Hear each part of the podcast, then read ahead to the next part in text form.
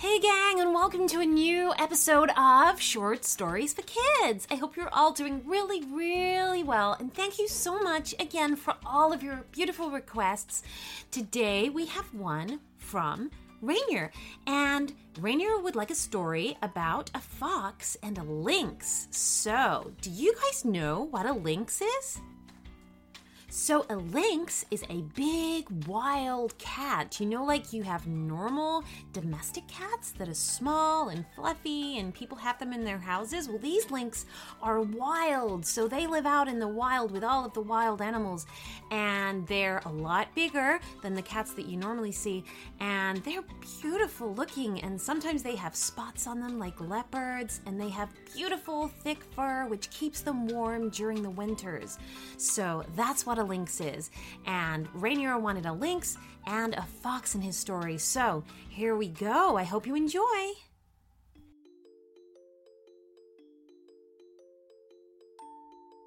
The Wolf and the Lynx. In the deep, snowy wilderness of the cold north, many of the animals were finding warm holes to sleep in for the wintering months ahead. It would get colder still. When all the other animals had gone for their long sleep, there were but two still roaming around the tundra a white fox named Rock and a lynx named Rainier. They had known each other since they were both really young. At first, they had been unsure of each other, but their mothers had told them all about the brave foxes and lynx that protected the cold north from evil trolls. These horrible creatures stood taller than any human. They had long, hairy arms and legs, big, wet snouts, and dirty, long fangs. For hundreds of years, the foxes and the lynx had defended the animals that could not protect themselves from these monsters. And when they grew up, Rainier and Rock would protect all the animals themselves. Before the foxes and the lynx, it had been the great bears who had protected the land. But the great bears had gone away, and the trolls had gotten bolder and braver. There are more of them now, and unless something was done about the danger, there would be too many trolls to fight off, and none of the animals would be safe. They might have to leave and try to make a home somewhere new, and even then, the trolls might come looking for them, and who knew what other monsters would be waiting for them whenever they went? Time went on, and now Rainier and Rock were grown up. They were strong and brave. Their mothers were too old to fight the trolls, but the older foxes and lynx were not worried. They believed in Rainier and Rock. They trusted them. These two were now the North Guard that protected the sleeping animals in winter when the evil trolls roamed around in search of food. The trolls came down from caves in the mountains to hunt and they would reach into the holes that the animals had dug and try to snatch them out for a meal. They were really mean. Well, Rock and Rainier were good at hunting the trolls, for the trolls feared Rainier's claws and Rock's jaws. One day, in the middle of winter, a great blizzard came upon the tundra, and it was difficult to see.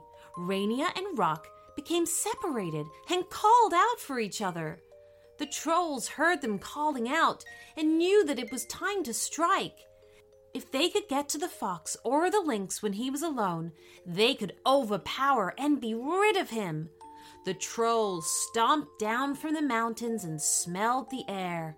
The fox was closest. They would hunt the fox first, and then the lynx.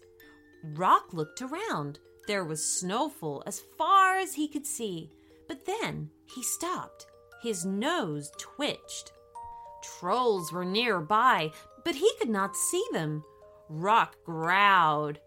You trolls should know it's a terrible idea to corner a fox, he said. The trolls laughed. you cannot fight us alone, little fox. You won't win.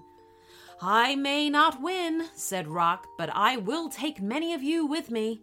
One of the trolls lunged from behind, and Rock, quick as a flash, turned and bit hard into the troll's chest. He tried to hold on, but the troll threw him to the ground. Screaming in pain, the troll jumped back and hid from Rock's sight.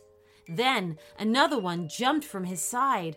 Rock was quick, but this troll was quicker. He kicked Rock hard and sent the white fox flying. Rock leapt to his feet and sunk his sharp teeth into the troll's leg. Get the fox! shouted the troll. Suddenly there were five more trolls running at him. Rock let go of the troll's leg and considered running, but he had to do what he could to protect the helpless animals asleep in their holes. He was going to fight. The trolls got closer and closer, and just as they were about to pounce, there was a high, angry howl. Out from the snow, Rainier leapt into the air and swiped his claws at the trolls. Then he joined Rock's side. Get out, said Rainier, or you'll be sorry. The trolls ran all the way back to the mountains, regretting the day they had challenged the fox and the lynx.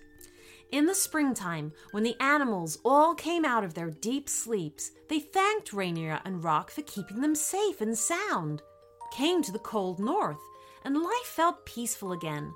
The creatures for miles around told tales of Rainier and Rock to their little children. And soon all the trolls in all the mountains of all the lands of all the world knew the story of the white fox and the lynx. And they were too frightened to hunt poor sleeping animals. So they hid away deep into their mountains where no one bothered them.